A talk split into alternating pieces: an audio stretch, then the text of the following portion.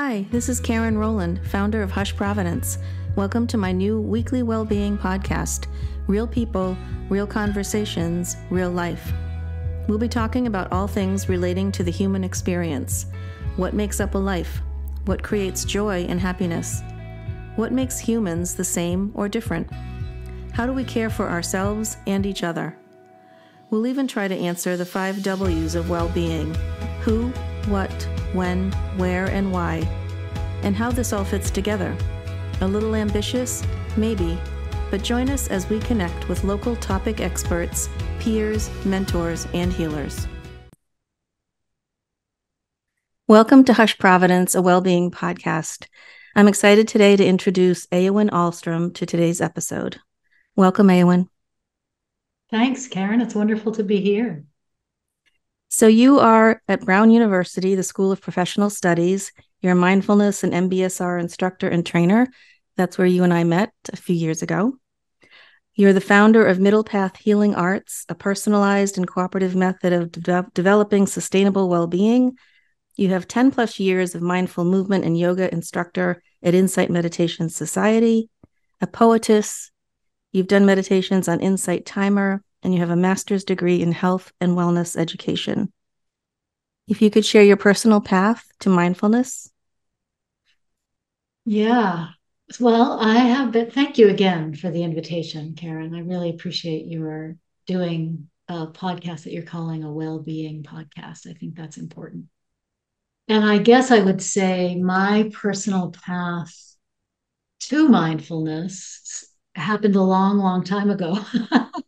so maybe my personal path in mindfulness is more um, important in some ways, although I'm happy to talk about the past as well. Because I would really connect your theme of the podcast, this well being theme, with mindfulness, you know. So if you go back in my life more than 25 years ago, shortly after I had graduated from college, I was trying to figure out what to do when I was not convinced by the social story I was hearing. I was not convinced that if I just got the right job, the right house, two children, you know, two pets, that I was going to be happy. In fact, as I looked around me, I saw a lot of signs that that was not working well for people. You know, not that it can never work, uh, but it didn't seem compelling to me. So I was really confused about how to proceed with my life, given that these really kind of essential tasks that the society was assigning me as a citizen, you know, get a job, get a house, get a, you know, get a family, all that stuff, didn't look like it was producing the desired effects in the people around me. What to do, you know? So I was working at a bookstore which had a lot of, big uh, spirituality section in it. And I started reading books about meditation, yoga, mindfulness, of which there were many fewer then than there are now. Uh, but from those books, several of which were written by people from India or uh, Burma, you know, people from the East, yeah, I started practicing on my own know? And I was really inspired by the practice. Um, I was practicing yoga meditations, yoga postures. I was practicing Buddhist meditation. Uh, and over the years that those influences in my life have just grown and grown. So now it's, you know, approaching 30 years later, which is why I say it's ancient history. but my well-being you know uh, the person who you see today as we talk the voice you hear today in my work would not have existed if i had not uh, picked up the practice of mindfulness so long ago and kept at it uh, quite diligently for a long time. So it's been a big influence in my life. That's lovely. So i have a quote from Jon Kabat-Zinn the real meditation practice is how we live our lives from moment to moment to moment. Can you define mindfulness and benefits of practice? Mm, yeah. I'm glad you're asking me that question because I recently was in a local grocery store and was quite surprised when I came across a display case. Uh, it was selling nuts. I won't say what kind of nuts. And as I walked up to it, on one side it had a said the athletic nut, and then I walked around to the other side and it said the mindful nut. I thought, oh wow, I wonder what they mean by that word mindful in that context. You know, I often hear people nowadays say, you know, be mindful not to fall down the stairs or something, you know, like pay attention. And that's definitely part of what mindfulness means, but it's really a lot more radical than that and a lot deeper than that, I think. In my way of understanding and practicing it, mindfulness is the awareness that is not caught up in the tides of our emotional lives, is not caught up in the stories that we tell ourselves about our lives, and so can see, yeah, those experiences a little bit more clearly than we do when we're just conscious in an ordinary way, right? Like I know I'm talking to Karen and I know that this is a podcast, right? That's ordinary awareness, right? with mindfulness, I might uh, also, for example, be aware that, oh, there's a little heightened energy because I'm on a podcast, yeah. And I can not take that so personally. I can recognize that that's normal for someone to feel a little butterflies in the stomach or a little uncertainty when they're in an interview setting, right? So it has a power to it. It gives us space to make choices in our lives moment to moment to moment you know and the benefits of that well so many oh my.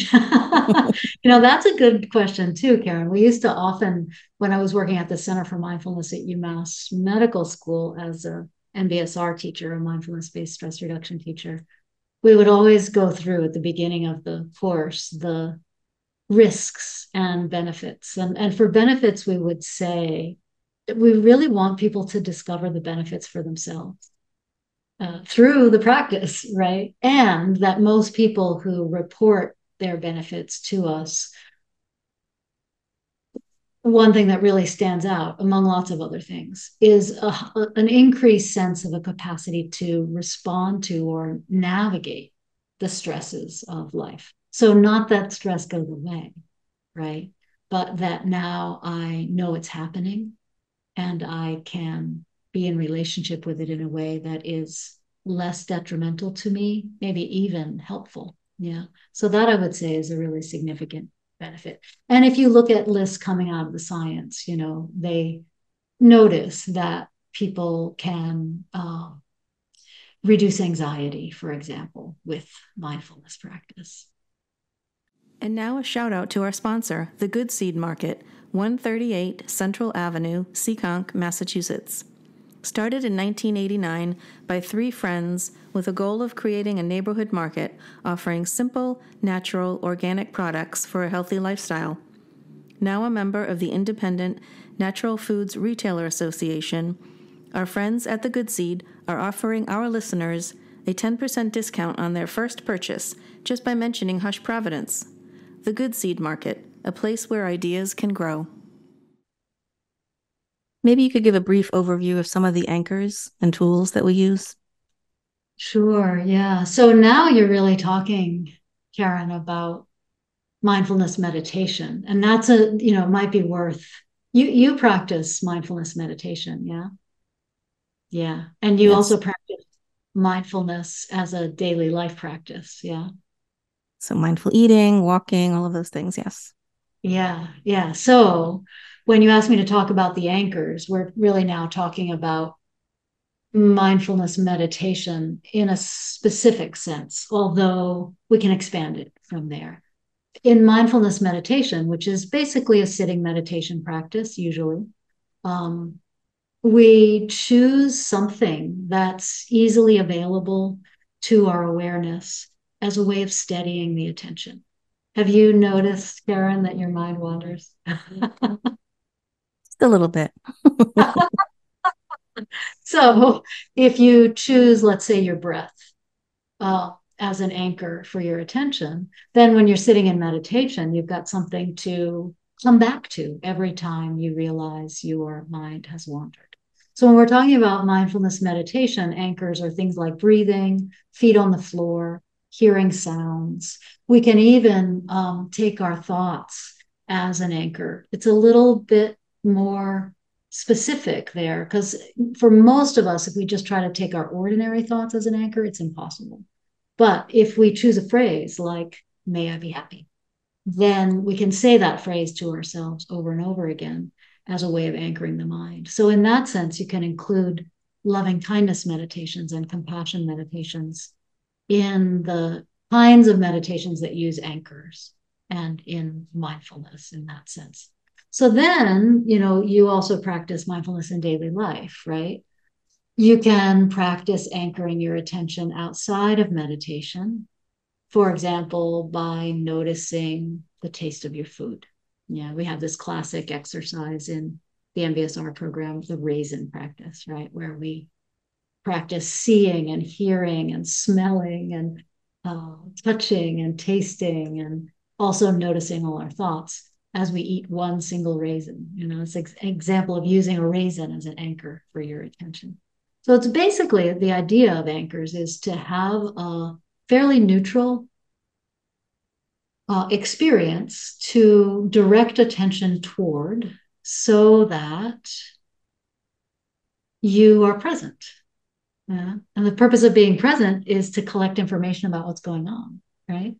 I might discover I don't like raisins and not eat them anymore, you know, or I might find out I like them a lot and want to eat them more often. Yeah. So some researchers uh, have used this kind of um, mindfulness practice to help people with things like uh, smoking cessation and managing eating habits. Yeah, paying attention in great detail uh, can help us have a deeper sense of what we really want to do. Yeah.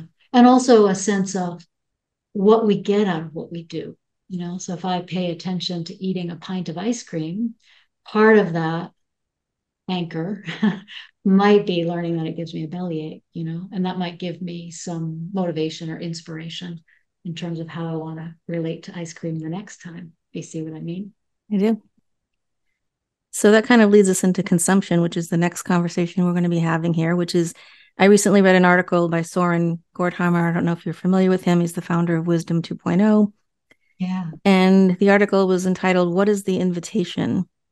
How do we mm. create physical spaces to encourage healthy behaviors?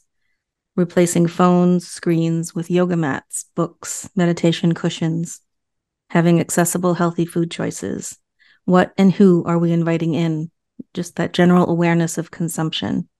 Mm-hmm. So that leads us to the recent Middle Path Healing Arts blog that you did on contemporary wayfaring, a yearning for a more authentic, intentional life. Maybe you could share some of that. Yeah, yeah. These are, it's really beautiful topics that you've chosen, Karen. Um, So, part of my path in mindfulness has been a long standing relationship with this place called the Insight Meditation Society. I, I point that way because it's over there from where I am, physical spaces. Um, the Insight Meditation Society is a it's a silent retreat center. In fact, they have more than one silent retreat center. People come to this space and give up their phones for seven days and enter silence to sit in retreat, right?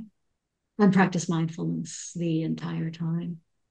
So, both sitting meditation, like we were talking about, and these informal practices that we're talking about are um, part of those retreats.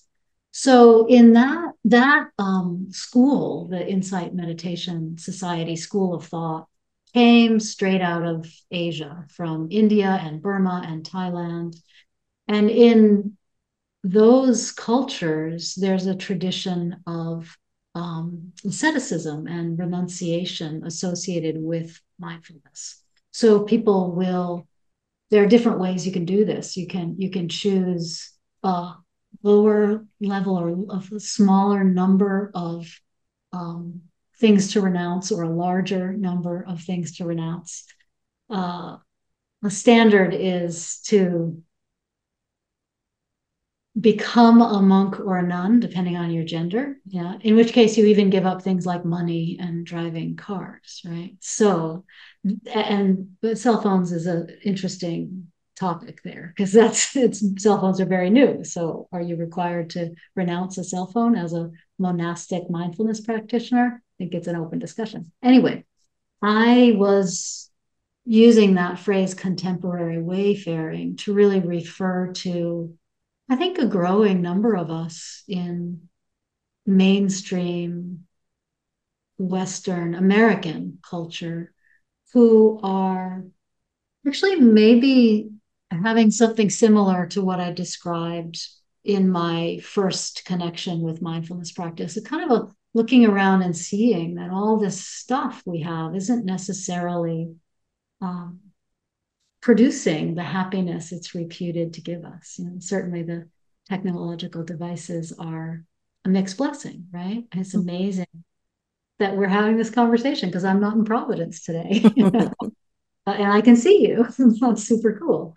And I often come to the end of a day and think, oh, I wish I had spent three or four hours fewer on my phone and three or four hours more outside, you know, in nature.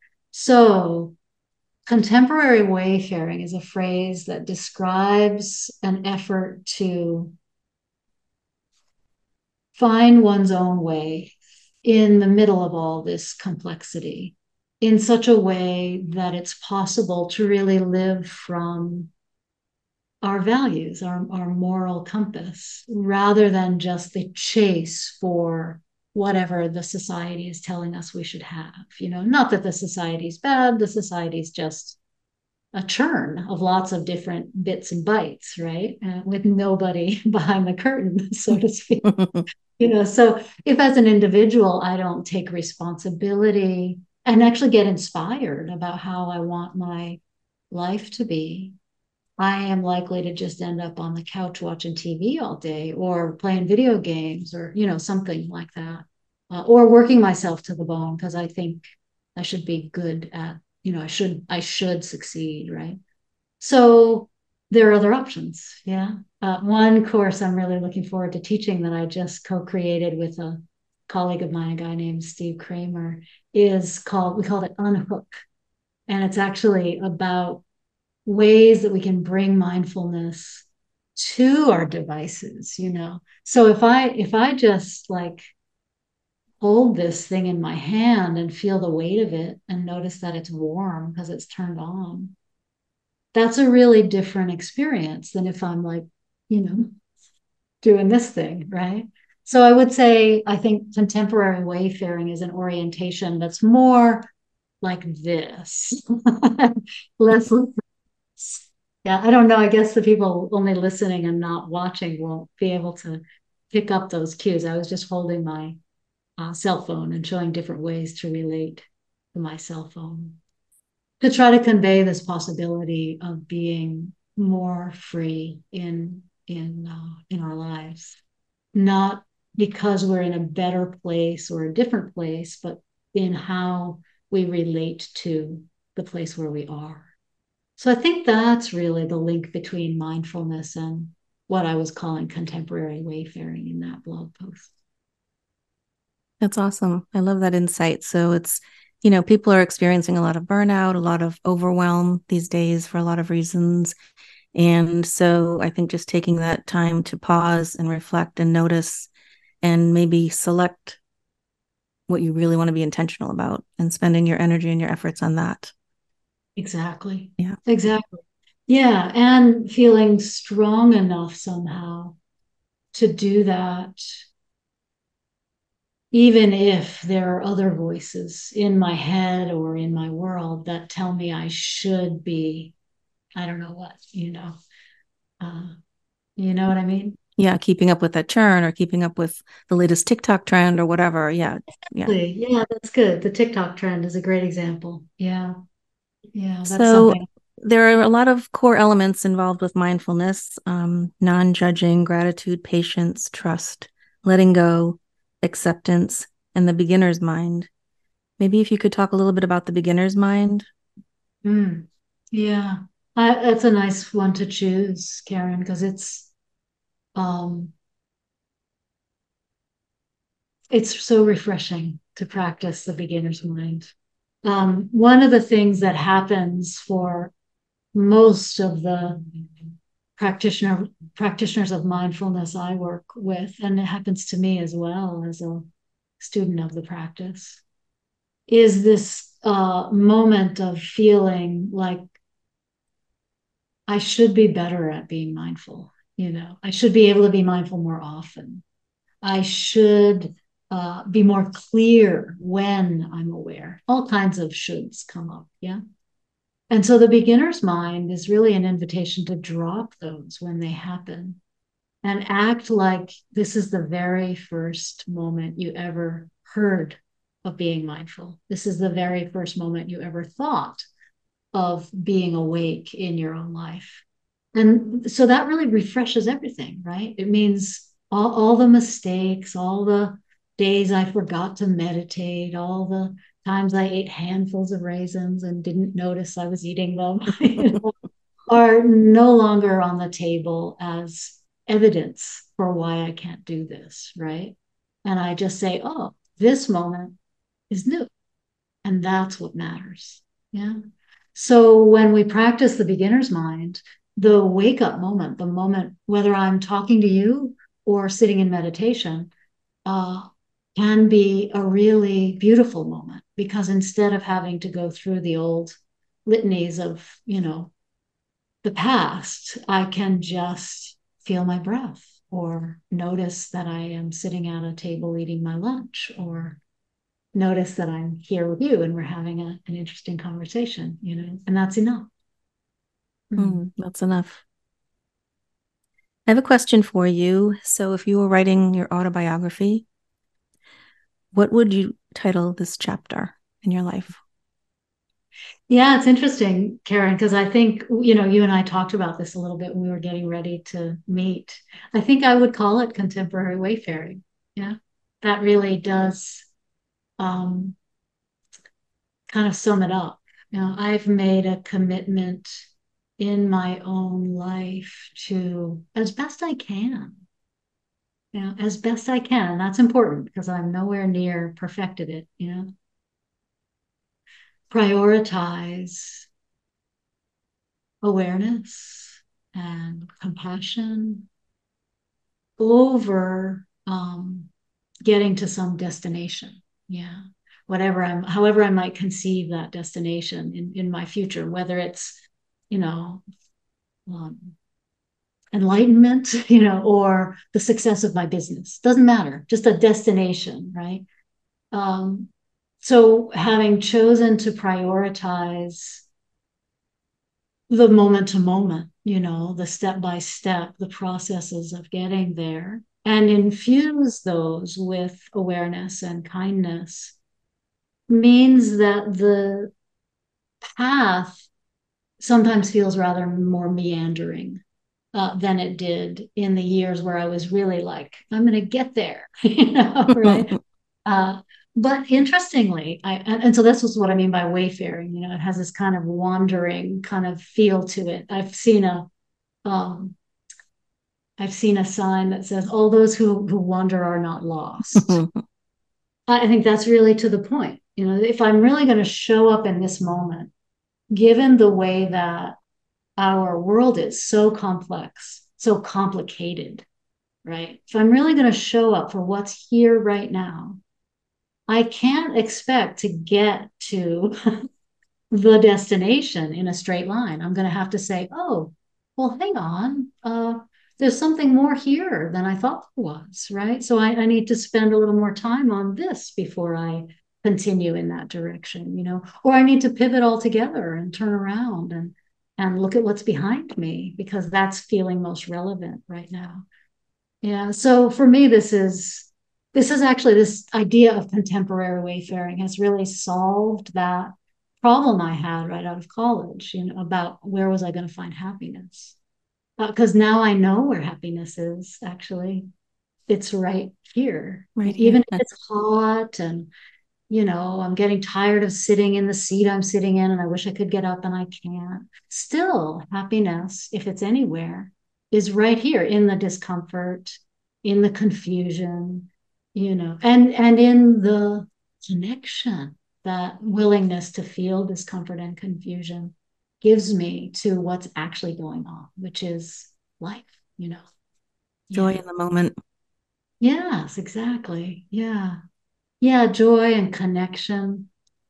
Mm-hmm. Care for others, care for myself. These things mm. really these things really matter to me a lot. So yeah. I would love it if you would um, wrap things up today with a reading from your book, Mindscapes, yeah. um, one of your poems, Beautiful Offerings. Yeah. Thanks for requesting this one, Karen. I um, wrote this one after a long period of silent meditation. So I was very much in that retreat and meditation mode. As you say, it's called Beautiful Offerings. The candles burn low, but do not waver much while we sit. Quiet now. Words on a page or even on the lips cannot say what is here. Let's hold our hearts gently and without wavering much up to the soft light, listening. So that really it is. It's a poem about mindfulness. You know, it's a poem about being present um, in a particular Beautiful. Yeah. Beautiful. Thank you so much for sharing that and for participating today. Um, I appreciate you always. So thank you. And to all of our listeners, thank you so much for listening. And until next time, be well. Thank you, Eowyn. Oh, you're so welcome. Thanks so much for the invitation and hope to see you sometime in in person. Yes, I would love that. Take care. Bye for now. Thank you so much for listening to Hush Providence, a well-being podcast. This would not be possible without the incredible help from Jamie Farinella and Stephanie Whitehead on branding and logo concept, John Papa's endless generosity, David Davignon and Austin Lynch for their skilled technical expertise, and of course, our amazing guests and all of you, our listeners. Until next time, be well.